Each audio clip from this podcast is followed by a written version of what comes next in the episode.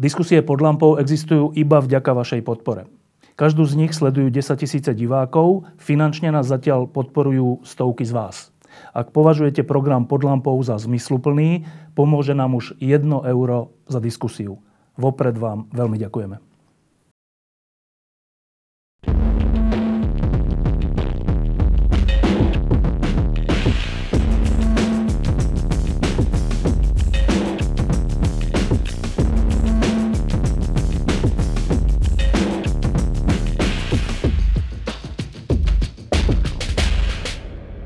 Máme tu dvoch mladých ľudí a témou tejto diskusie je ako a vlastne aj prečo e, takíto mladí ľudia chcú zmeniť túto krajinu. Tak e, tuto vedľa mňa sedí dáma, ktorá má na sebe také tričko, že prežila som útok na slovenské predsedníctvo. E, ono je to v skutočnosti tak, že ona, ona uskutočnila útok na slovenské predsedníctvo, ale dobre. Volá sa Zuzana Hlavková. Um,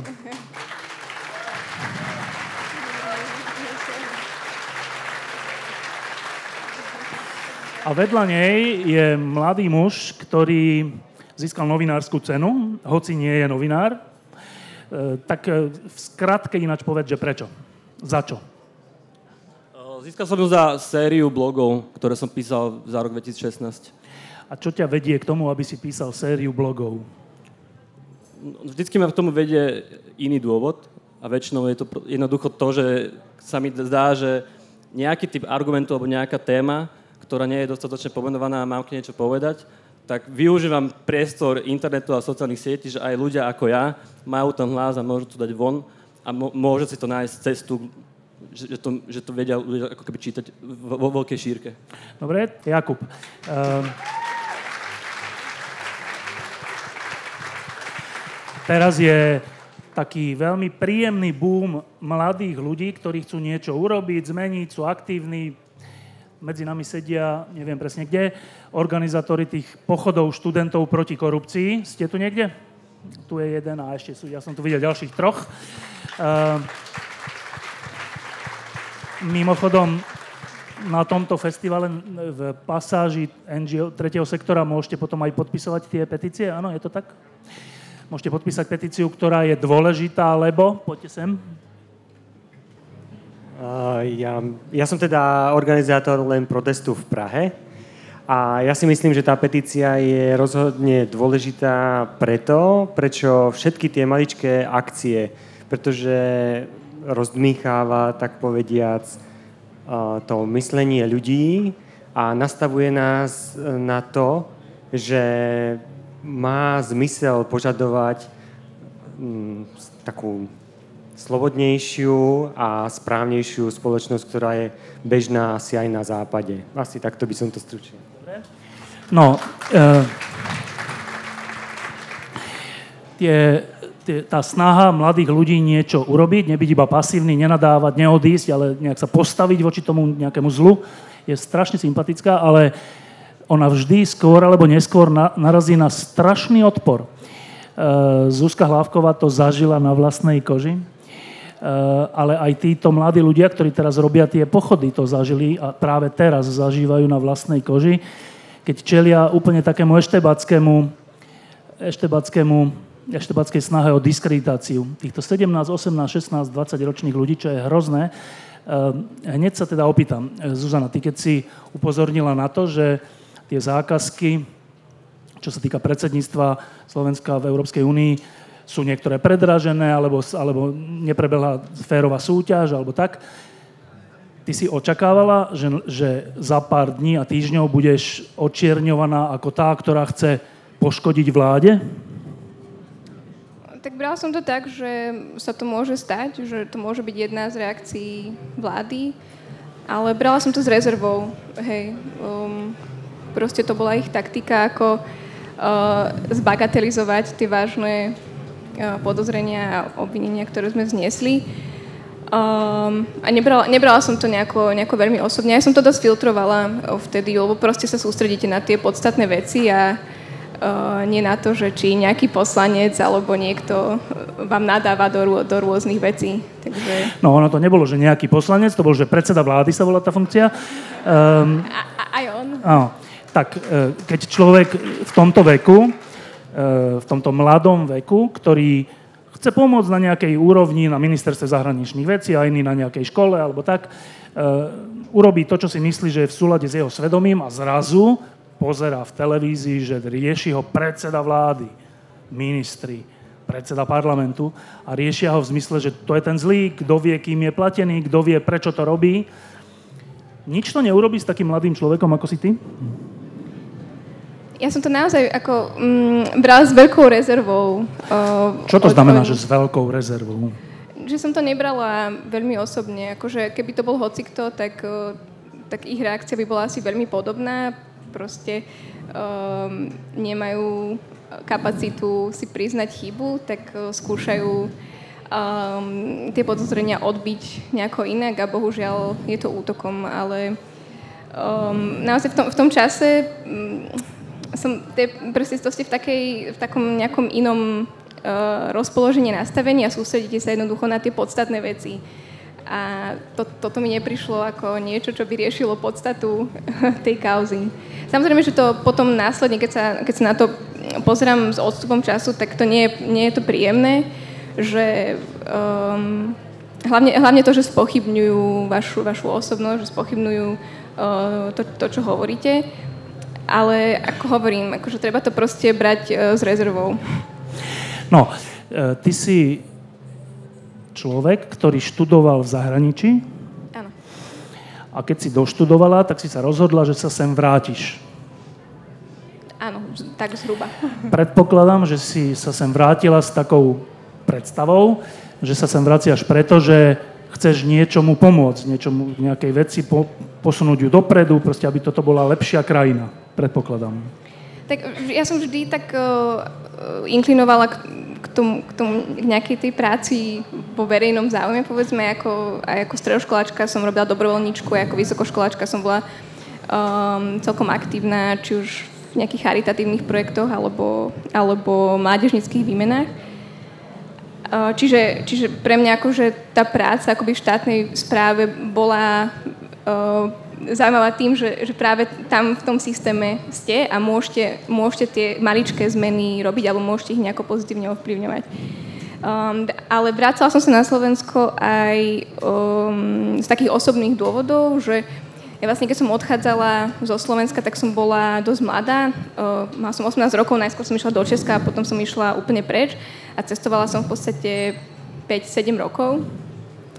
A, ale neodchádzala som zo Slovenska kvôli tomu, že je to hrozná krajina, že sa už nikdy nechcem vrátiť, ale práve som uh, sa chcela učiť a spoznávať svet a prišlo mi to, že uh, najviac sa naučím aj o sebe, aj o svete, takže sa proste vystavím uh, ťažkým uh, situáciám, že vidíte z tej svojej komfortnej zóny a že spoznáte nových ľudí, ich príbehy. Čiže vracala som sa na Slovensko s tým, že mi to prišlo ako um, také prirodzené nejaké zakončenie tej cesty, aby som vlastne pochopila, že čo tá cesta znamenala. Ako som sa ja zmenila, ako sa zmenila tá krajina a uh, čo to vlastne pre mňa znamená. Že či je to ešte stále domov, alebo nie. A je? Um, áno. E- emocionálne to, ne, to ne, asi neviete úplne vytrhnúť si zo srdca alebo z mysle stále tu mám proste veľa uh, kamarátov a rodinu a je to, je to kroj, krajina, kde by som tie, že ak chcem niekde robiť nejaké pozitívne zmeny, tak najväčší zmysel to má samozrejme na Slovensku. No lenže ty si teda prišla s tým, že ideš robiť nejaké pozitívne zmeny, najprirodzenejšie sa ti to zdalo vo verejnej správe, proste niekde, kde sa dajú priamo ovplyvňovať nejaké procesy a tak. No lenže už nie si v tej, tej verejnej správe bola si z nej nejakým spôsobom vytlačená. A to by mohla byť odpoveď na, na tú otázku, že mala som sa vrátiť, že asi som sa nemala vrátiť, asi to bola, asi to bola márna snaha. Bola to márna snaha? Ja myslím, že to je veľmi pesimistický pohľad na vec. Určite to nebola márna snaha a akože to rozhodnutie som proste urobila na základe niečo a to rozhodnutie by som spravila znova. Napriek tomu, že už teraz nepôsobím v štátnej správe, tak uh, myslím, že som na pozícii, z ktorej viem nejaké opäť malé pozitívne zmeny robiť. Pracujem v Transparency International a robím na projekte, ktorý práve podporuje úradníkov, mladých ľudí a ľudí, ktorí sa rozhodujú, či oznámiť alebo neoznámiť uh, korupciu. A práve v tej, v tej podpore úradníkov vidím obrovskú, obrovský zmysel, pretože vidíme, že, ten, že tých úradníkov, dobrých úradníkov, ktorí chcú dobre robiť svoju prácu, je veľa, iba že uh, im v tom niekedy bránia, bránia okolnosti a možno o nich nie je úplne dobre postarané. Teda my, my sa snažíme ich vzdelávať, mali sme už jeden workshop um, v maji, uh, sme mali 23 úradníkov z celého Slovenska, z rôznych úradov, rôznych vekových kategórií. A naozaj ste videli, že sú tam proste ľudia, ktorí bažia potom sa dozvedieť viac, robiť svoju prácu lepšie. A tých ľudí je veľa, iba že s nimi nikto nepracuje uh, alebo nepracuje sa s nimi dostatočne. Takže v tomto vidím, vidím veľký zmysel, že pod, podporovať dobrých úradníkov a uh, snažiť sa um, tie inštitúcie posunúť na, na takú úroveň, aby naozaj boli oporou demokracie a nie takou nejakou... Teraz v hlave rozmýšľam, že koľko je na Slovensku úradníkov, myslím, že to je nad 100 tisíc, vy ste teda 23 vyškolili, však dobre, ako začiatok to nie zlý. No. Um, Niekde treba začať. Jakub, um, teraz je taká móda, že um, mladí ľudia, a to je dobrá móda, že mladí ľudia sa ozývajú, že im to nie je jedno a robia pochody a robia takéto akcie a všeličo. Ale pravidelne sa stane to, že potom dostanú strašnú facku. Neprávom. Neprávom. Um, ty ako mladý človek. Ako to vníma, že chceš, chcete vy, mladí, urobiť niečo dobré a, a reakciou nie je to, že fajn, tak poďme to spolu s vami skúsiť, čo máte, aký nápad. Reakciou je, že spochybníme ich zist, teda rozšírme medzi ľudí, že sú platení zo zahraničia. Rozšírme medzi ľudí, že nehovoria to, čo si oni myslia, ale niekto v pozadí, nejaká tajomná vec. Ako to vnímaš?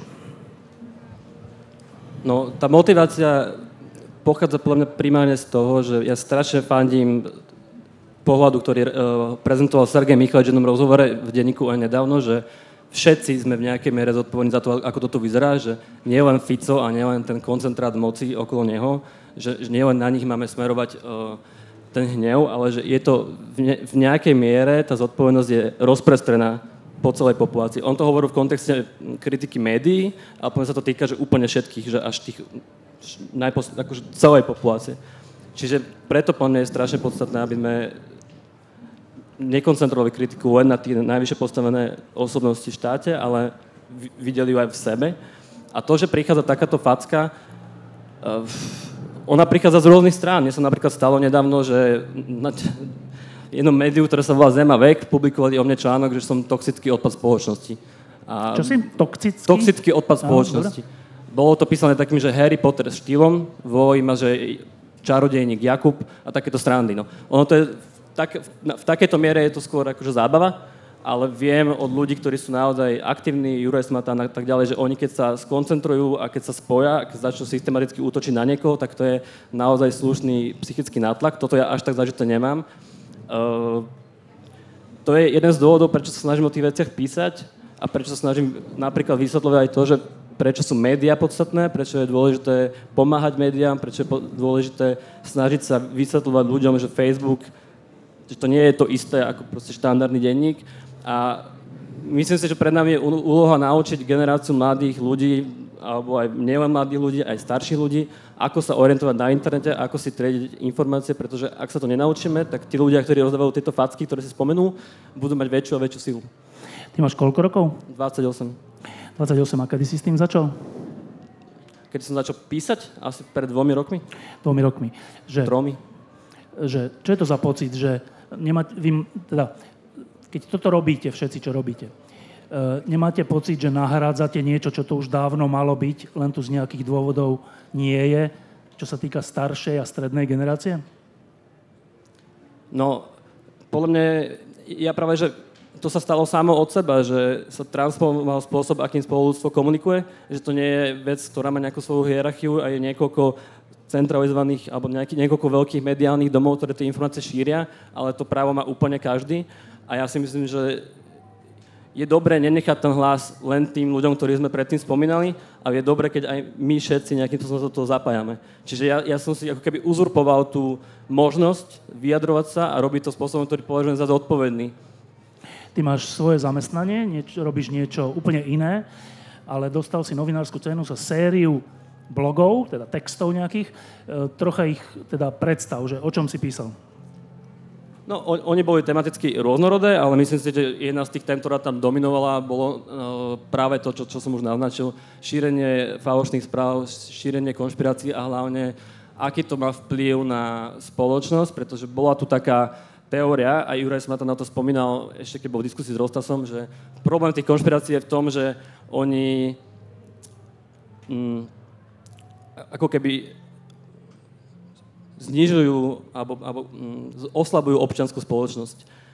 To je podľa mňa pravda, ale zároveň sa ukazuje v posledný rok, podľa mňa, že, že nie len toto sa deje, ale že, oni, že existuje korelácia, merateľná korelácia medzi ľuďmi, ktorí čítajú tieto veci a medzi ľuďmi, ktorí potom čítajú, respektíve aj volia Kotlevú stranu alebo Kolára. A ten obsah, ktorý oni komunikujú, to, to zmýšľanie, ktoré oni komunikujú, je úplne podstate sa prelína s tým, čo komunikujú fašistické strany. Čiže ja to vnímam ako veľmi podobnú skupinu ľudí, ktorá si navzájom pomáha a je to niečo, čo momentálne predstavuje jedno z najväčších hrozieb pre túto krajinu. No a teraz je taká otázka, že e, medzi mladými ľuďmi je pomerne veľa e, aj ľudí, ktorí veria všelijakým konšpiračným teóriám a pomerne veľa voličov Kotlebu a podobných strán. Není to, že zanedbateľné množstvo, ale že veľa. Hej. A tu teraz nehovoríme o nejakých iba nevzdelaných mladých ľuďoch, ale aj medzi vysokoškolákmi a tak. Tak e, vy máte všelijakých kamarátov vo svojom veku. Že máte aj kamošov, žijete v takom svete, že máte aj takýchto kamošov? Veľmi málo, priznám sa. Toto, to, to, toto je tá vec o tých bublinách, o ktorých sa veľa hovorí, že Veľmi málo, ale zase na druhej strane, minule som bol v Bratislave v piatok večer vonku na pive, obehli sme viacero podnikov, za ten jeden večer som stretol piatich voličov Kotlebu. Čiže ne, neboli to moji kamaráti, ale náhodou sme sa niekde proste stretli a rozprávali sme sa o tých veciach. No a tá, tá otázka je, že teda predpokladám, že boli normálne vyzerajúci a normálne ste sa rozprávali, neboli nejaké... Neboli, neboli, neboli? Úplne, úplne normálne vyzerali a nebol to ani taký ten hardcore zase. No, um, k tomu sa chcem dostať, že ja to teda nechápem a ja som aj vzdal snahu o to pochopiť to, ale vás dvoch sa teda pýtam, že vy chápete nejakého svojho rovesníka, ktorý je inak normálny, v škole normálny, v správaní normálny, ale verí tomu, že na mesiaci neboli žiadni kozmonauti, alebo očkovanie zabíja deti, alebo proste všetky tieto veci. Uh, chápete tomu? Tak podľa mňa nie je až taký problém, že si to v nejakom bode myslia, ale problém je to, keď uh, s tými názormi nepracujú, keď sa tie názory ďalej nevyvíjajú, pretože podľa mňa mladí ľudia samozrejme experimentujú s rôznymi názormi a s rôznymi, s rôznymi pohľadmi na svet. Uh, a to je, to je podľa mňa, že prirodzené. Niektorí to potiahnú ďalej, niektorí, niektorí nie. Ale problém je v tom, keď, keď práve zostanú zaseknutí na niečom a nevedia sa ani na, to, na, ani na ten svoj názor pozrieť kriticky. To je, to je podľa mňa veľký problém, že, že nedokážu akože by zreflektovať uh, uh, samých seba svoje názory a následne sa potom nevedia posunúť ďalej. Že to mi príde ako, ako že, že, to, že to mi príde ako to, kde je pes zakopaný. Nie, nie to, že že v nejakom bode svojho života veria tomu, čo, čo niekde, si niekde prečítajú alebo, alebo uvidia. Jakub? Ja tomu chápem do tej miery, že predtým tu bola diskusia Globseku presne na túto tému a Filip Struharik spomínal, že keď si robili smečku ešte prieskum nejaký, tak zistili, že ľudia absolútne ani len nie, veľká, veľké množstvo ľudí neeviduje, na akom priestore toho internetu sa nachádza. Proste to berú ako nejaký text, ktorý si prečítajú a ktorý vnímajú množstvo ľudí si ani len nerozklikne článok, ktorý na Facebooku vidí, či si prečíta titulku a z toho, z toho bere tú informáciu. Niektorí si prečítajú titulku, pozrú si diskusiu, diskusia vyzerá katastrofálne, čiže do tejto, do tejto miery tomu rozumiem a dokonca si viem predstaviť, toto môže znieť trochu, že seba kriticky, a viem si predstaviť za nejaké okolnosti, že aj ja by som v tom veku mohol takýmto vecom veriť. Neveril som, pretože som už pochádzal z nejakého prostredia a mal nejaké zázemie v tomto zmysle, ale viem si predstaviť, že takto, ako tu ja sedím, keby som mal, keby sa tá cesta vyvíjala trošku inak, tak jednoducho minimálne nejakú dobu by som s týmto bojoval, aby som sa v tom strácal a hľadal. Že je to podľa mňa zložité, je to podľa mňa objektívne zložité a preto mám aj motiváciu sa tomu vedovať, lebo to vnímam ako že problém, ktorý nie je riešiteľný ani nejakým jedným opatrením vlády, ani nejakým jedným konkrétnym krokom, je to podľa že te, vec, ktorá sa bude riešiť že dlhodobo a je treba, aby sa do toho zapolo že široké množstvo aktérov z rôznych strán. Uh, teraz poviem troška na obranu tých ľudí jednu vec, že uh, my, my tí iní hovoríme, že žijeme v slobodnej spoločnosti, každý môžeme povedať, čo chceme, môžeme voliť, čo chceme, je na nás, ako táto spoločnosť vyzerá a ja si to naozaj myslím. Ale oni mi povedia, že no počkaj, ale táto spoločnosť nevyzerá tak, ako my chceme. Táto spoločnosť vyzerá tak, ako chce zo pár ľudí niekde v pozadí, nazvime to oligarchov alebo takých, ktorí v kooperácii s nejakými politikmi vždy presadia to, čo chcú oni.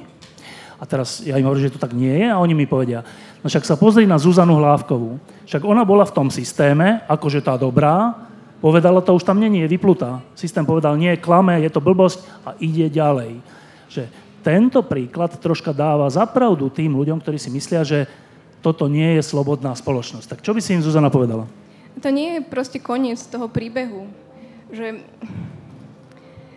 niektorí ľudia majú tendenciu ma vidieť ako obeď niečoho, ale ja sa vôbec ako obeď e, necítim, pretože je to proste o tom, ako sa k tým skúsenostiam postavíte. Ani, ani môj príbeh nekončí, ani príbeh kauzy predsedníctva nekončí, ani príbeh ministerstva nekončí, ani uh, príbeh zmien na Slovensku nekončí. A uh, rozhodne si nemyslím, myslím, že to je veľmi fatalistický pohľad uh, pozerať sa na svet tak, že, že niekto že niekto v pozadí to všetko ovláda a všetky zmeny robí preto, aby, sa, aby to, to bolo akože k nejakému jeho úspechu. Že nemyslím si, že uh, že tí ľudia sú takí skoordinovaní alebo že majú tak jasne naplánované, eh, čo bude ďalej. Proste často je to jednoducho spleť eh, chaosu, eh, chaotických rozhodnutí a vecí, ktoré sa proste, proste stanú. A je to práve o tom, že, že nemať pocit, že, že niečo je fatálne, ale že, že uvedomiť si, že ste to, že ste to vy ktorý sa rozhodne, môžete rozhodnúť, že, že ako, sa k te, ako sa k tomu, čo sa vám deje, postavíte a, a čo s tým spravíte. Že, že, že môžete proste s tou svojou troškou ovplyvniť uh, dianie okolo seba. Len to chce proste uh, chce, to, chce to aktivitu a chce to uh, trochu, trochu energie do toho dáte. No, ty si povedala, že tá nádejná vec je, že ale ten príbeh neskončil, že keby sme sa na to pozerali tak, že čo je dnes, tak by sme mohli byť takí smutní, že príbeh sa skončil, ale ty hovoríš, že tvoj príbeh sa neskončil, ani predsedníctva príbeh sa neskončil. No a teraz, akože, akože sa neskončil, však teraz neviem, kto nejaký úrad štátny povedal, že všetko to bolo v poriadku. Kto to bol NKU, alebo kto to povedal? Neviem, niekto. Ehm, kto? Úrad pre verejné obstarávanie. Výborne. Úrad pre verejné obstarávanie povedal, verejné obstarávanie bolo v poriadku. Príbeh sa skončil, skutok sa nestal. No, nie je to koniec príbehu, pretože ten príbeh je súčasťou uh, o, mnoho, o mnoho väčšieho príbehu a vidíme, že proste tí, tí ľudia, ktorí tu chcú zmeny pozitívne malé robiť, tu sú, sú tu proste detská z protikorupčných pochodov, sú tu Jakubovia, Godovia, ktorí, ktorí píšu a monitorujú uh, médiá a to, to, čo sa v nich píše. Um, čiže ja to, ja to proste uh, nevnímam ako, že um, že, že je to nejaká jedna uh, uzavretá vec, že od A do, do, do B, ale že to je proste stále otvorené a ten, ten príbeh bude mať nejaký, nejaký význam aj o 5 rokov, aj o 10 rokov. Uh, nielen teda môj, ale všetkých týchto ľudí, že to proste ovplyvňuje nejakým spôsobom uh, maličko a, a svojim kúskom tie ďalšie veci, ktoré sa dejú. Čiže um, áno. Ja, ja trochu mám problém s tým, že ja rozumiem tomu, čo hovoríš a podľa mňa tieto veci, ktoré sa dejú vo vláde a korupcia a všetky tie kauzy, ktoré sú vonku, ktoré sú nevyšetrené, nahrávajú tým ľuďom a určite to ničomu nepomáha. Len mám problém s tým, keď to redukuje len na toto, pretože my sme svedkami toho, že toto sa deje že úplne všade takmer. Že videl si, ako vyzerali americké voľby, videl si, ako vyzeral Brexit, vidíš, ako vyzerajú mnohé krajiny v západnej Európe, že toto je niečo, čo presahuje témy Kaliňáka a, a našich korupčných kauz. Akokoľvek tie kauzy kritizujem a prispievajú tomu, toto je niečo, čo je hlbšie a širšie. Že aj keby tu nebola žiadna korupcia, tieto veci by existovali. Ja som o tom presvedčený. Uh, sú tu teraz uh, Karolína a, a Mr. Straka. Ste tu niekde? Nie ste tu? Vzadu sú? Áno, tak e, ak môžeme, zavolajme tých, tých ľudí z, z tých protestov. Totiž to, e, neviem, či to až tak podrobne sledujete, ale stala sa takáto vec. tí dvaja ľudia, Karolina a... E, ako sa volá? Ako sa volá? David. Dávid, Karolina a Dávid, e, si vymysleli ten pochod a najprv si mysleli, že tam príde 50 kamarátov, ale že aj tak aspoň niečo urobíme, tak ako vy hovoríte, krásna vec, krásna idea. Nakoniec sa to narastlo, bol to obrovský pochod v Bratislave, potom bol druhý v Bratislave, v Košiciach, v Prahe, v Žiline a tak. A teraz pred pár dňami sa stala takáto vec, že E, redaktorka takého denníka, ktorý sa volá Plus jeden deň, poznáte taký denník, že Plus jeden deň, zavolala Dávidovi a, a opýtala sa ho, že, že ale cez telefón, on ani nevedel, že to je rozhovor, že no tak a keď, keď tak toto robíte, tak čo to bolo tá gorila? A on povedal, počkaj, to ti vám teraz ako do telefónu, to, to vám, asi si vykali, to vám mám teraz do telefónu povedať, že áno, no tak gorila, no vidíš, nevieš to úplne. A čo bol Bašternák? Baštenáška, to boli tie peniaze, čo tam on dojde. No tak ale aké, čiže nevieš to.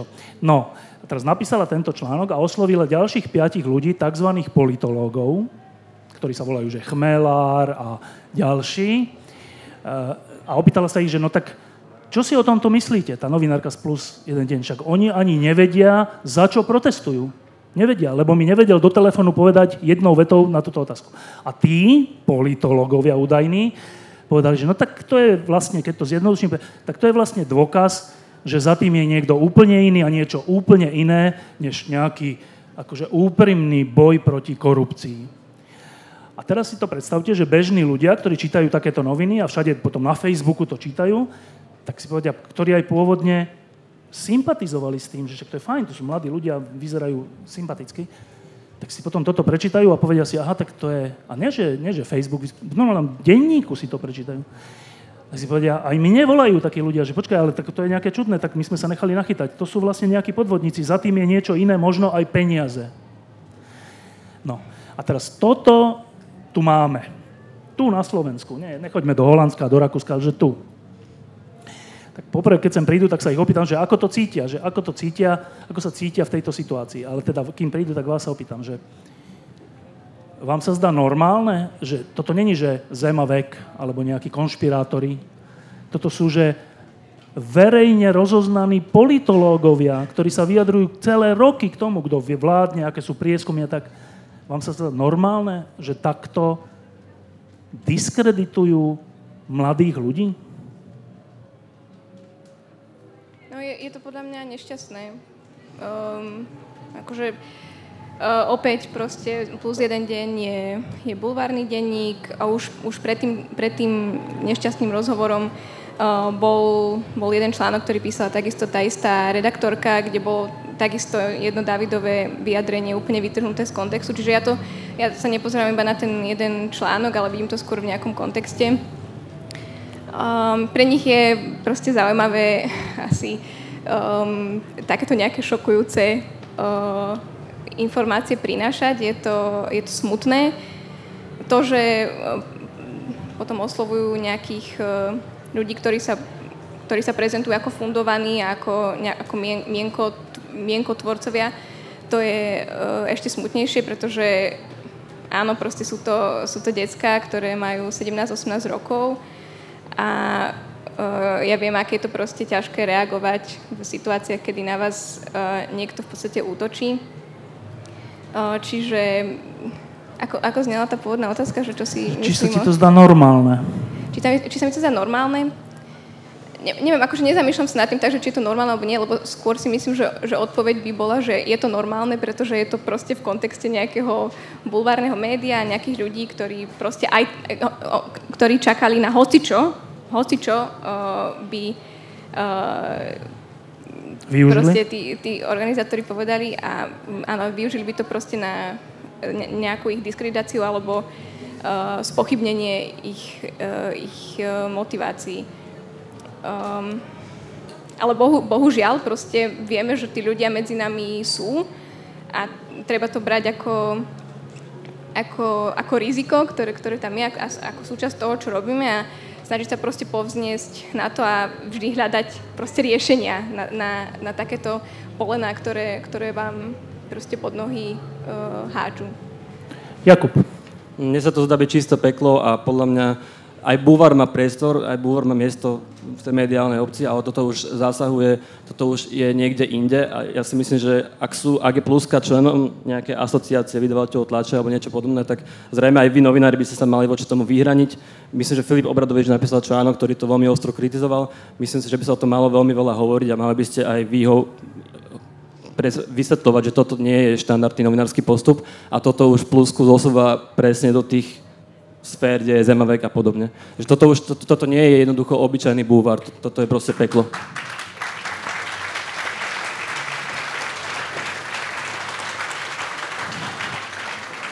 Áno, ale tam je vážnejšie aj to, čo Zuzka hovorila, že bulvár, nebulvár, lenže tam sa vyjadrujú akože, akože rešpektovaní analytici, ktorí, ktorí presne hovoria to, čo chce počuť plus 7 dní. Plus 1 deň, čo je plus 7 dní, to je to isté, no? No to je súčasť toho pekla. Že, vie, ja, ja si to, toto vnímam už dlhšiu... to nie sú bulvárni ale politológovia, spolo... alebo sú? No ja, ich, ja, ja osobne Ed, Eduarda Chmelera a týchto ľudí ich nerešpektujem ako renomovaných politologov, ktorí by mali získavať priestor v kvalitných, serióznych spravodajských novinách. Ja ich, ja ich takto nevnímam. Čiže podľa mňa zrejme by sa aj o tomto mala otvoriť diskusia a mala by prebiehať podľa mňa v režii štandardných novinárov, o kvalite rôznych ľudí, ktorí majú priestor vo verejnej diskusii, ktorí dostávajú priestor v rešpektovaných novinách, kto, aké prieskumné agentúry robia akú robotu, lebo je v tom trošku anarchia, mám pocit, a uh, nie je to dobré, lebo potom sa ešte viac sa zmýva tá hranica medzi tým, čo je profesionálne médium a čo je internetový bordel, keď tam je niečo také v strede, ktoré vlastne raz robí normálnu robotu a raz robí takéto niečo. No. Čiže hovoriť o tom, písať o tom a vysvetľovať. Práve to robíme. Um Teraz, keď e, mladí ľudia robia nejakú aktivitu, tak asi je dôležité, aby mali pred sebou nejakú perspektívu, že robím to, lebo niečo. A súčasťou tej perspektívy je asi nejaké východisko, že tak e, keď sa to má celé nejako zmeniť a majú byť lepšie štátne tendre a zákazky a má byť lepšia informovanosť a neviem čo, tak musia byť nakoniec nejakí nositeľia, ktorí to zmenia. Keď sa vy pozeráte okolo seba, Vidíte tu nositeľov prípadnej budúcej zmeny? Mám normálne, že explicitne hovoriť? Že... Explicitne. Uh, vidím tu niekoľko... Vidím tu nejaké črtajúce sa politické sily, ktoré podľa mňa si zasluhujú, aby mali nejakú našu nádej. Môžem ich menovať, podľa mňa vzniká tu progresívne Slovensko, ktoré, ktorému treba fandiť či už rozmýšľate lavicovo, pravicovo, akýkoľvek máte názor na tieto veci, toto je luxus takto rozmýšľať, podľa mňa tým ľuďom treba fandiť, lebo majú veľmi úprimný úmysel a je tam mnoho ľudí, ktorí sú zaujímaví. Je tu partia ľudí okolo Mira Beblavého, keby 150 poslancov fungovalo tak, ako funguje Miro Beblavý, tak táto krajina totálne nejde inde. Preto im treba fandiť, lebo ten človek dokázal dať okolo seba tým ľudí, ktorí naozaj makajú, odhalujú strašne veľa vecí a tiež je tam nejaký potenciál toho, že by sa to mohlo rozšíriť. A ja napríklad, možno, že niekoho prekvapím, neviem, uh, napriek tomu, že mne je KDH úplne cudzia strana, tak ja napríklad mám tendenciu fandiť aj Alezovi Hlinovi, pretože je pre mňa zaujímavé, alebo vzbudzuje vo mne rešpekt spôsob, akým sa on posunul z toho človeka, ktorý stal niekde na ulici a tam hulakal, k človeku, ktorý je šéf takej strany, ako je KDH. A mám pocit, že sa nejakým spôsobom upratal nie je to také, že by som ho teda išiel voliť, ale je to človek, ktorého sa oplatí sledovať, dáva do toho obrovské množstvo energie a bude zaujímavé, čo sa z toho bude diať. Všetko, čo si vymenoval, je mimo parlamentu. Zatiaľ. Všetko, čo je v parlamente, je pomerne tiež peklo. Um. Ale nie každá jedna osoba, ako keby, nechcem to teraz, eh, ja nemám na to spoločťovanie, že všetci sú zlí. Sú aj v parlamente dneska konkrétni ľudia, konkrétne individuá, ktorých si vážim. Však Miro Beblavý je v parlamente ináč. Zuzka. Tak ja viac ako sústrediť sa na nejakých lídrov, by som sa proste sústredila na tom, že nositeľmi zmeny môžeme byť my všetci, všetci tí, ktorí tu sedíte a ktorí, asi, asi väčšina ľudí, ktorá je na pohode, môžu byť eh, nositeľmi nejakej pozitívnej zmeny a robiť proste opäť vo, vo svojom okolí, vo, vo svojich každodenných životoch uh, byť príkladom a snažiť sa byť stále lepším a lepším a, a, učiť sa a prekonávať sa.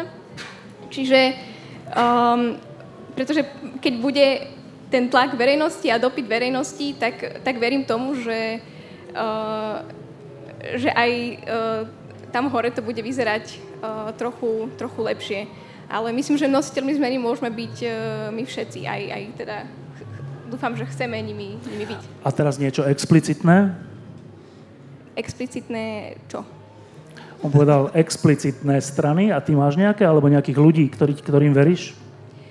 Uh, nechcem hovoriť explicitne, ale áno, sú konkrétni, sú, sú nejakí ľudia, ktorí, ktorým verím a ktorí, ktorí verím, že majú uh, jednak úprimný úmysel meniť veci k lepšiemu a jednak schopnosť a kapacitu na to, aby, aby tie zmeny dokázali robiť. A kto to je?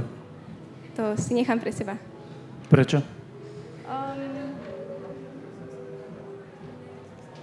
už som si zvykla z z predošlých mesiacov nevyjadrovať sa uh, nejako extrémne ku, ku politike, pretože uh, potom ma označujú za, za agentku uh, rôznych síl a um, to proste nie je pravda. Um, takže áno, skôr, Dobre. skôr hovorím o ľuďoch. Uh, ja, to, ja rozumiem, že ty sa k tomu možno, že nechceš vyjadrovať z takýchto dôvodov, ale ja som celkom fanúšik toho, že ja si myslím, že je dosť správne, alebo že ja, ja si vážim, keď ľudia pred voľbami povedia, že koho idú voliť. Viem, že ty to robievaš a, a tiež tomu fandím. Ja som to tiež urobil. Podľa mňa jedna z tých vecí, čo nám dáva Facebook, je, že vlastne každý z nás má okolo seba nejaký svoj kruh ľudí, ktorý, ktorý môže zaujímať jeho názor. A podľa mňa je, ak chceme, aby sa tá politika nejakým spôsobom zmenila, tak my sa o nej musíme vedieť rozprávať. A mne to príde v niečom fér, ako keby normálne povedať a postaviť sa za nejakú stranu, ktorá potom môže zlyhať a ty potom vlastne preberáš čiastočne spolu zodpovednosť za to zlyhanie. Ja som napríklad volil v posledných voľbách Most, aj som to napísal a teraz Most sa správa tak, ako sa správa, je v takej koalícii, v aké je, Žitňanská teda je znepokojená a tak ďalej. A mne sa, mne sa stáva to, že ja keď na pohode ja keď na pohode stretnem mojich kamarátov, tak oni začnú tvoriť takú formáciu a ja na nich, oni sa chichotajú, chichotajú rehotajú a to čo robíte, prosím, robíme ti most. Akože, normálne to, tiež si to proste zlízavam a je to úplne fér, tak to má podľa mňa byť, pretože keď budeme všetci ako keby hovoriť, že budem sa rozhodovať podľa, podľa programu a tak ďalej, tak, tak to, ja si myslím, že to treba, aby tá debata bola otvorená, aby prebiehala. Ja som teraz videl taký prieskum, v Nemecku sa ľudia vo veku od 15 do 24 rokov bola otázka, že ako často sa rozprávajú s rodičmi alebo so svojimi priateľmi na politické témy.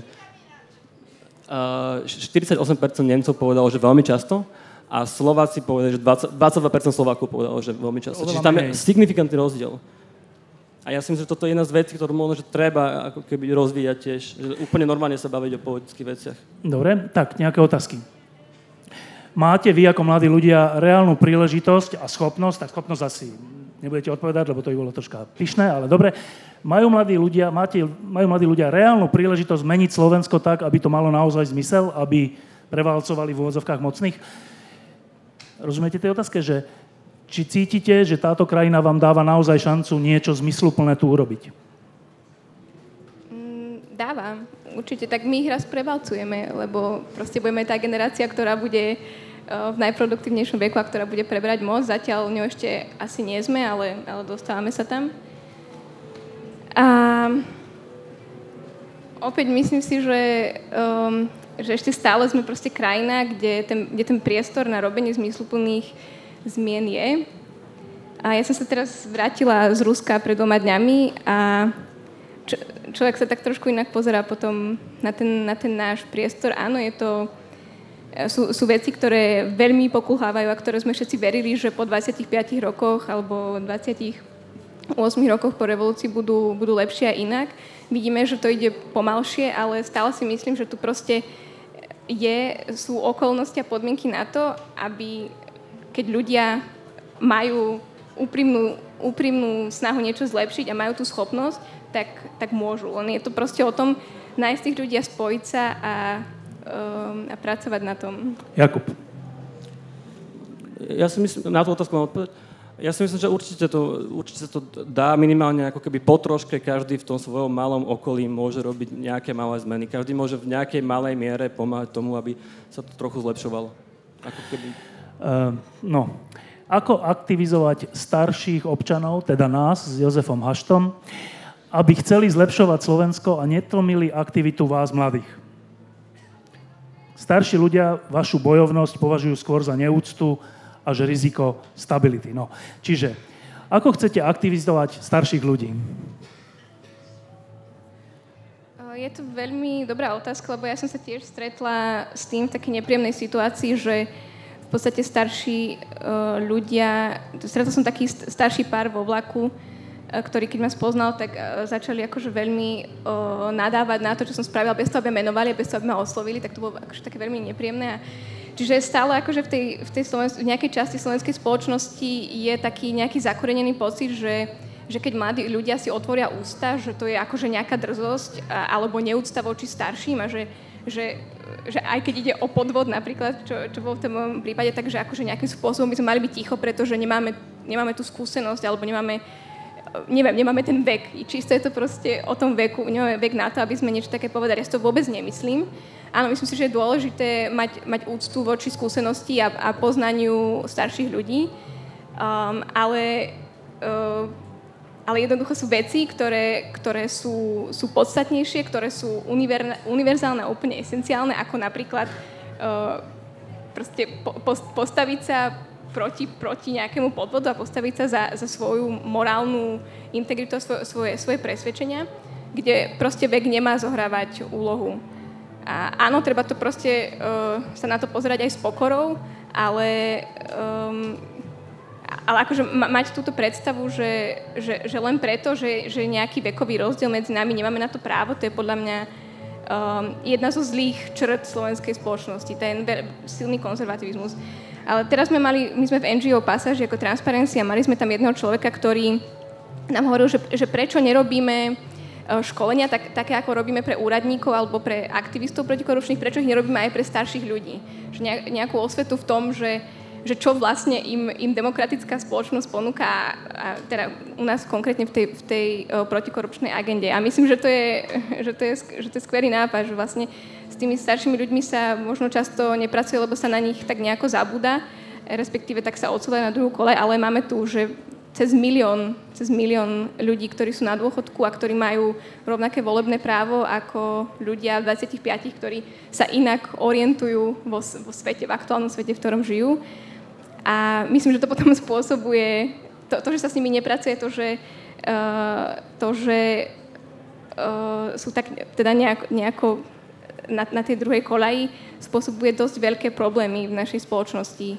Čiže áno, je opäť proste aktivita v, nejak, v nejakom konkrétnom uh, v nejakej konkrétnej oblasti. No, teraz hneď, hneď otázka na teba. Čo si myslíš o, prečo kontroverznej, čo si myslíš o titulke týždňa, na ktorej si držala odseknutú hlavu ministra zahraničných vecí, ale to bolo akože Dávida Goliáš, hej, alebo také niečo. Uh, ministra Štilizovala by si sa do takejto role sama? Tak teraz môžeš kritizovať. Neštila, neštilizovala by som sa do takejto role sama. Um, mala som dosť reakcií na tú titulku od, od rôznych ľudí a uh, väčšinou teda tie reakcie boli, že to, že to bolo trochu začiarov. Um, ja osobne by som sa asi na tú titulku v takom zobrazení nedala, ale beriem to ako proste slobodné rozhodnutie každého média, akým spôsobom sa k tomu môjmu prípadu alebo môjmu príbehu postaví. A akože nebrala som to asi som to ani nebrala nejako, nejako veľmi, veľmi vážne. Myslím, že to, že to vyvolalo zaujímavú debatu medzi, medzi ľuďmi. Aký je hlavný dôvod pre mladých ľudí opustiť Slovensko? Do akej miery ich pritom ovplyvňuje to, čo sa deje v politike a spoločnosti? Jakub. Myslím, že na toto sú nejaké prieskumy, ja, ja ich presne neviem teraz z hlavy. Uh, predpokladám, že určite ich ovplyvňuje politické a spoločenské dianie. Na druhej strane, uh, keď si pozriem, aké politické a spoločenské dianie je napríklad v USA alebo v Británii, tak ja neviem presne, že prečo by som sa napríklad ja teraz balil a išiel sa išiel vymeniť pohľad na, kavi, na kaviňáka za pohľad na blondiavého to blonda, blondiavé individuum v Amerike. Takže pre mňa to nie, pre mňa to nie je, že, že teda by som sa čo trhať za tým. Ja, ja, 2016 bol pre mňa memento, pretože pre mňa mnohé krajiny, ktoré som považoval za vyspelé, za také, ktoré sú ako keby naozaj že o milový krok pred nami, tak ta, tento kvázi táto ilúzia sa mi rozplynula a ja dnes vidím, že napríklad Británia a napríklad Amerika sú krajiny, ktoré majú že tak hlboké a tak brutálne problémy, že politické a spoločenské dianie pre mňa nie je motivácia tam ísť. Sú iné motivácie, ktoré sú zaujímavé, sú tam mesta, ktoré sú zaujímavé, ale že by som ja vymenil korupciu na Slovensku za Trumpa, tak to si neviem predstaviť. Že... Tá otázka bola možno tak, že, že nakoľko ľudia, mladí ľudia, keď rozmýšľajú, kde chcú žiť, nakoľko ich pritom ovplyvňuje to, čo sa tu deje. Či to je naozaj dôležité, alebo to ani nesledujú a ovplyvňuje ich to, či môžu robiť svoju kariéru, či môžu sa uplatniť ako odborníci, alebo tak, vieš, že či vás, mladých ľudí, vôbec ovplyvňuje tu, to, čo sa tu deje pri tomto rozhodovaní? Ja to za seba poviem, lebo ne, neviem teraz uh, hovoriť nejaký preskum, ktorý si nepamätám presne. Mňa to určite ovplyvňuje. Mňa, mňa, to, mňa to určite ovplyvňuje a keby, myslím si, že keby to presiahlo nejakú čiaru, tak aj u mňa by to bolo už potom o tom, že, že možno, že to už nemá zmysel, ale myslím si, že sme dosť ďaleko ešte od tej čiary, napriek všetkému. Čo by bola tá čiara? Uh, Polsko a Maďarsko sa približuje k také čiare a tá čiara by bolo asi moment, kedy by som mal pocit, že už, už že ani tie, to, čo som ja menoval, tie strany, že, že neexistujú, alebo že nemajú šancu vôbec sa nejakým spôsobom zviditeľňovať, nemajú šancu rásť. A keby ten, keby ten marazmus bol tak celospoločenský a celoplošný, že by som nevidel žiadne protikorupčné protesty, nevidel by som aktivitu nejakých skupín ľudí, nevidel, nevidel by som nejaké vznikajúce iniciatívy, nevidel by som nádej. Keby som nevidel nádej, tak to by bola tá čiara. Pre teba, Zuzka? Um, ja, si, ja si ten prieskum celkom pamätám, to bolo koncom minulého roka. No, dobre, Leave, Leave a Trend uh, robili prieskum medzi zahraničnými Slovákmi na vzorke od 4 do 6 tisíc ľudí a myslím, že 38% uviedlo, že, že považujú korupciu klientelizmus a rodinkárstvo za najväčší problém Slovenska, čo bolo naj, najvyššie číslo, čiže mm, toto považovala väčšina ľudí za najväčší problém Slovenska. A myslím, že 28% uviedlo, že keby sa zmenila politická kultúra na Slovensku, tak by sa vrátili. Čiže myslím si, že to, že to ovplyvňuje ľudí, ale je tam, je tam veľa ďalších faktorov. Um, si myslím, že, že, že to nie je také jednoduché, ale určite, určite toto je dôležitý faktor a pre mňa by to takisto dôležitý faktor bol ale sú tam ďalšie veci ako um, kariéra, um, ano, chuť cestovať, spoznávať niečo iné, peniaze, um, to, že sa niekde cítite lepšie. Čiže nemyslím si, že to je, že to je iba o tej politickej situácii. A že čo by pre mňa bola taká čiara, že, um, že, že tak toto už asi nie. Myslím, že podobne ako, ako Jakub, keby sme sa čoraz viac približovali napríklad e, ku tomu maďarskému modelu a teda vláda e, strán typu LSNS by bola pre mňa čiara, ktorú ja som nechcela, aby Slovensko prekročilo. Ako, si dá, ako sa dá zachovať si optimizmu, keď výsledky občianskej spoločnosti, teda nejaké aktivity občianskej spoločnosti, sú vo voľbách zdrvené extrémizmom, populizmom a smeráckým socializmom? No, kde beriete optimizmus? Z ľudí. Z, samozrejme, že, že tí sú niekedy aj zdrojom pesimizmu.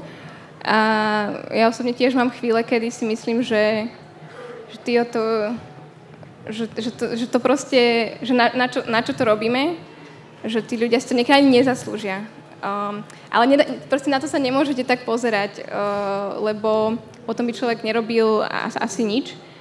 Ale zase tí ľudia sú aj zdrojom obrovského optimizmu, keď proste tu vidím ľudí na pohode, keď sa zastavujú pri, napríklad pri našom stánku v NGO pasáži a, a rozprávame sa a vidím, že, že, že tam akože nejaká tá uh, chuť meniť veci je, tak, uh, tak, tak to je pre mňa uh, určite taká, taká nejaká nádej.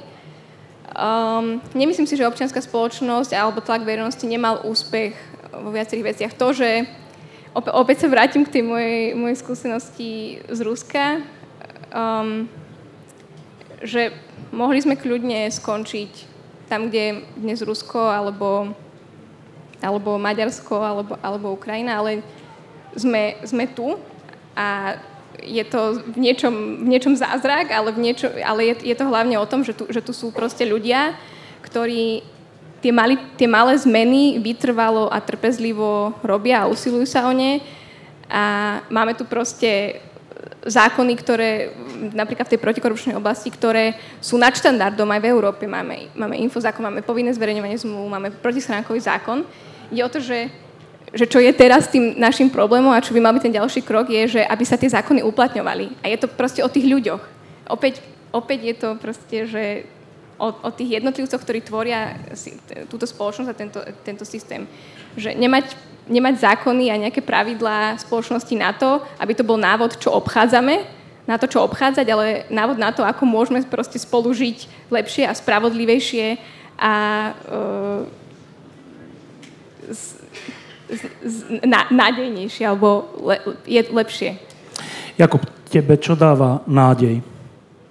No, ten optimizmus zase pretrváva ešte z toho, že stále ten príbeh Slovenska, ja neviem na to pozerať inak ako na, na, na úspech ani po týchto posledných desetich rokoch. Pred, 100, pred vyše 100 rokmi tu malo maturitu, že hromadka ľudí. Pred 20 rokmi sme boli, že pomenovaní čierna diera Európy a prirovnaní k Bielorusku. Teraz tu sedíme na pohode a tá krajina sa naozaj že posunula poviem, že drastickým spôsobom. Ide o to, že tá, tá zásoba toho optimizmu sa akoby postupne míňa len stále tam ešte nejaká je a preto si myslím, že teraz treba ako keby s tým robiť, pretože ja som optimista alebo relatívne pozitívne naladený ohľadom súčasnosti Slovenska. Že teraz to je stále ešte celkom dobré. Ja som skôr pesimista, čo sa týka budúcnosti Slovenska. Že tam som nervózny a tam, tam, tam ten optimizmus sa stráca. Ale že to, kde sme dneska, je plne stále, stále ešte pomerne pozitívne. Toto je asi na Zuzanu, že myslíte si, že je možné zotrvať vo vláde alebo na ministerstve zahraničných vecí, bez robenia kompromisov, ktoré idú proti vla- vašim vlastným morálnym zásadám? Veď nemôže byť každý vlk samotár v mori špiny. Tak ty si presne adresát podľa mňa tejto otázky. Môže byť človek na ministerstve zahraničných vecí u Lajčáka a nerobiť kompromisy s vlastným svedomím? E, tak záleží na tom, aké má svedomie, aké má morálne zásady. Uh, ale áno, myslím si, že, že ministerstvo zahraničných vecí ešte stále je jedno z tých, uh, z tých ministerstiev, kde veľká väčšina ľudí akoby nerobí s verejnými obstarávania, nerob, nerobí s peniazmi. Sú to ľudia, ktorí proste sedia vo svojich kanceláriách a pripravujú podklady v oblasti zahraničných vzťahov tej, v tých svojich jednotlivých oblastiach, na, ktorý, na ktorých pôsobia. Čiže um, to je ešte akože stále v tomto ohľade akoby také, že bezpečnejšie ministerstvo. Ako by sa zachovali v takej situácii, kedy, keby sa mali rozhodnúť, že aha, pod, budem súčasťou podvodu, privriem oči, alebo sa postavím proti tomu, to neviem. Um, je to, áno, je to, je to akože veľmi ťažká otázka, aj teda v tom kontexte, v ktorom sa to pýta, uh, a už to tam nie, v ktorom sa to pýtal ten, ten človek, že, že napríklad, že či sa dá byť v politike bez toho, aby ste robili morálne kompromisy. Neviem, no. To je, to je otázka, ktorú, ktorú aj ja si kladiem. Že... No vieš, len, že ty si na niečo upozornila v súlade so svojím svedomím a na ministerstve zahraničných vecí robí strašne veľa ľudí, tisíc, viac ako tisíc, neviem koľko. A zastali sa ťa dvaja? Dvaja? Mm-hmm. A ja nepredpokladám, že 998 si myslí, že všetko bolo v poriadku. No určite nie. Um, ale myslím, že, že dvaja z 1200 je ešte stále celkom dobré číslo. Um, mohlo by to byť o mnoho menej. Um, mohlo by to byť nula. Takže... Akože ty, ty si sa potešila z tohto počtu? Tak potešila som sa samozrejme, že ma, že ma niekto podporil. Bola by som veľmi rada, keby to boli viacerí bývalí kolegovia um, alebo aj moji nadriadení.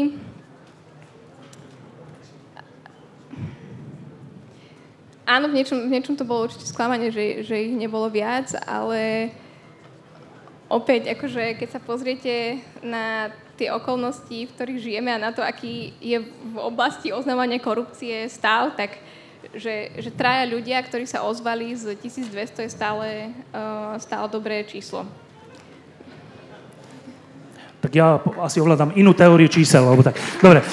Uh, tuto je taká, taká odpoveď asi, odpoveď, áno, moment, uh, na nejakú anketu, ktorá tu prebiehala tak. Tá otázka bola, plánujete sa odsťahovať natrvalo zo Slovenska, zrejme z ľudí, ktorí sú tu, predpokladám.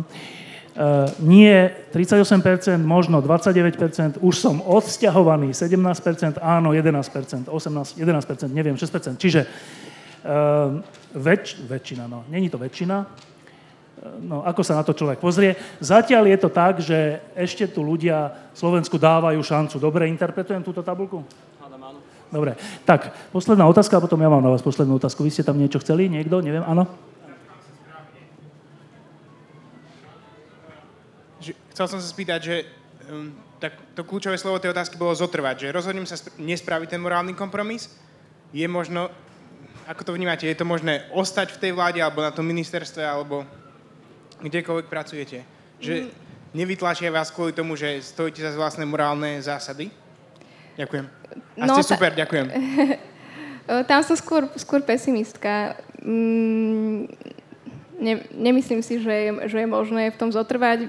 Tie príklady viacerých uh, oznamovateľov, whistleblowerov, nielen na Slovensku, aj inde ukazujú, že, uh, že ten systém vám proste spraví také peklo uh, z tej práce, že jednoducho buď odtiaľ odjdete sami, alebo na vás niečo našijú, alebo Čiže mm, hej, v, tomto, v tomto som trochu momentálne pesimista, ale ale my v Transparency pracujeme na tom, aby práve ten zákon, ktorý bol prijatý na to, aby sa takíto ľudia chránili, aby bol uplatňovaný a aby uh, jednoducho bolo väč- väčšie povedomie o tom, že akým prínosom sú títo ľudia a, a aby, te, aby ten systém bol nastavený tak, že, že doka- dokáže sa s tým vysporiadať. A nepotrebuje ich šikanovať alebo vypudiť odtiaľ.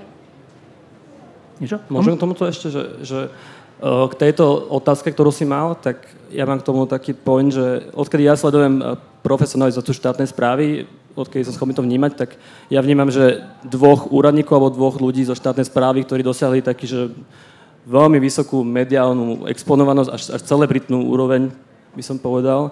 A ty si jedna a dru, druhý človek je Martin Filko. Čo je na tom mňa zaujímavé na týchto dvoch osobnostiach je, že obidvaja máte nejaký spoločný cieľ, obidvaja vás spája nejaká túžba alebo nejaká vôľa zlepšovať tú veci. Zaujímavé je, že sa, mňa, že sa líšite v tom, akým spôsobom to robiť, pretože Martin Filko symbolizoval človeka, ktorý zostával v tom vnútri Predpokladám, že on tam tiež videl rôzne veci, predpokladám. Napriek tomu tam dlhodobo zotrvával a vedel by veľmi presne menovať, čo všetko sa mu podarilo tam dosiahnuť. To ty si zase zdvihla a odišla a vďaka tomu si poukázala veľmi výrazným spôsobom na niektoré problémy znútra. A ja na to teraz nemám nejaké že, že riešenie, alebo nejdem tu kresliť žiadnu čiaru, iba myslím si, že obidva tieto typy ľudí sú strašne podstatné. Tak, uh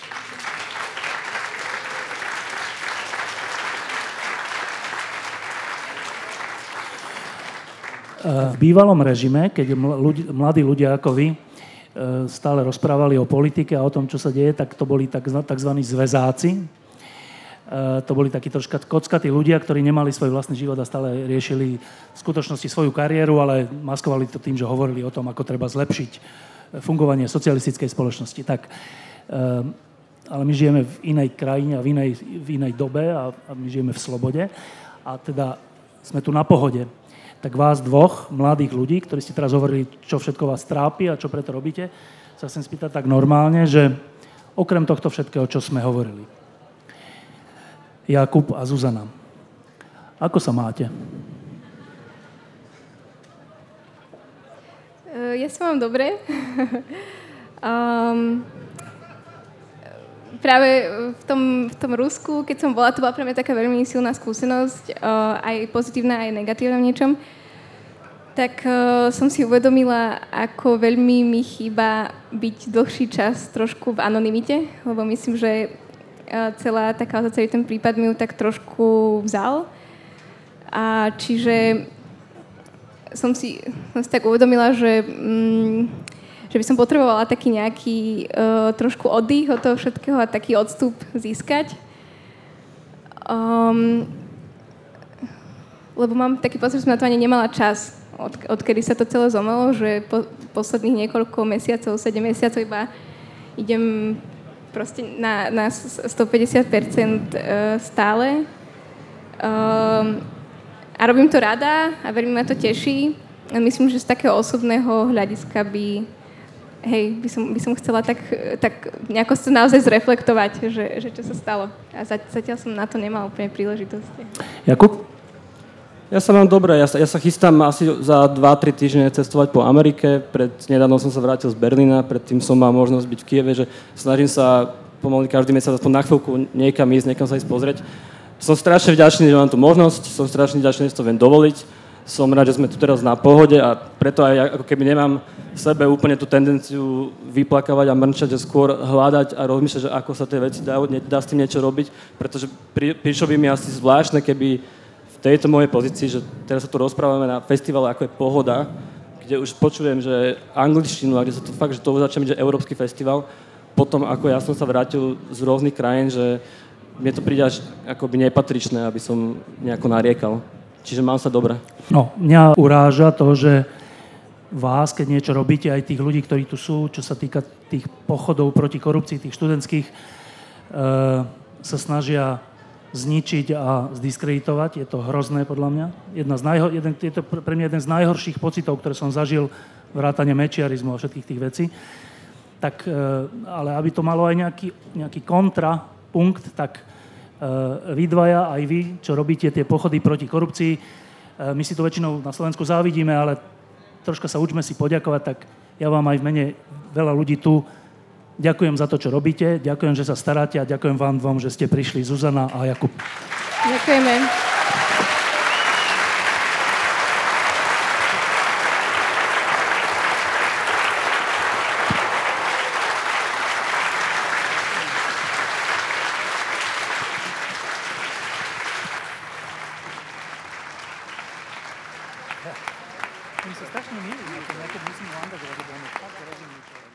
Diskusie pod lampou existujú iba vďaka vašej podpore. Každú z nich sledujú 10 tisíce divákov, finančne nás zatiaľ podporujú stovky z vás.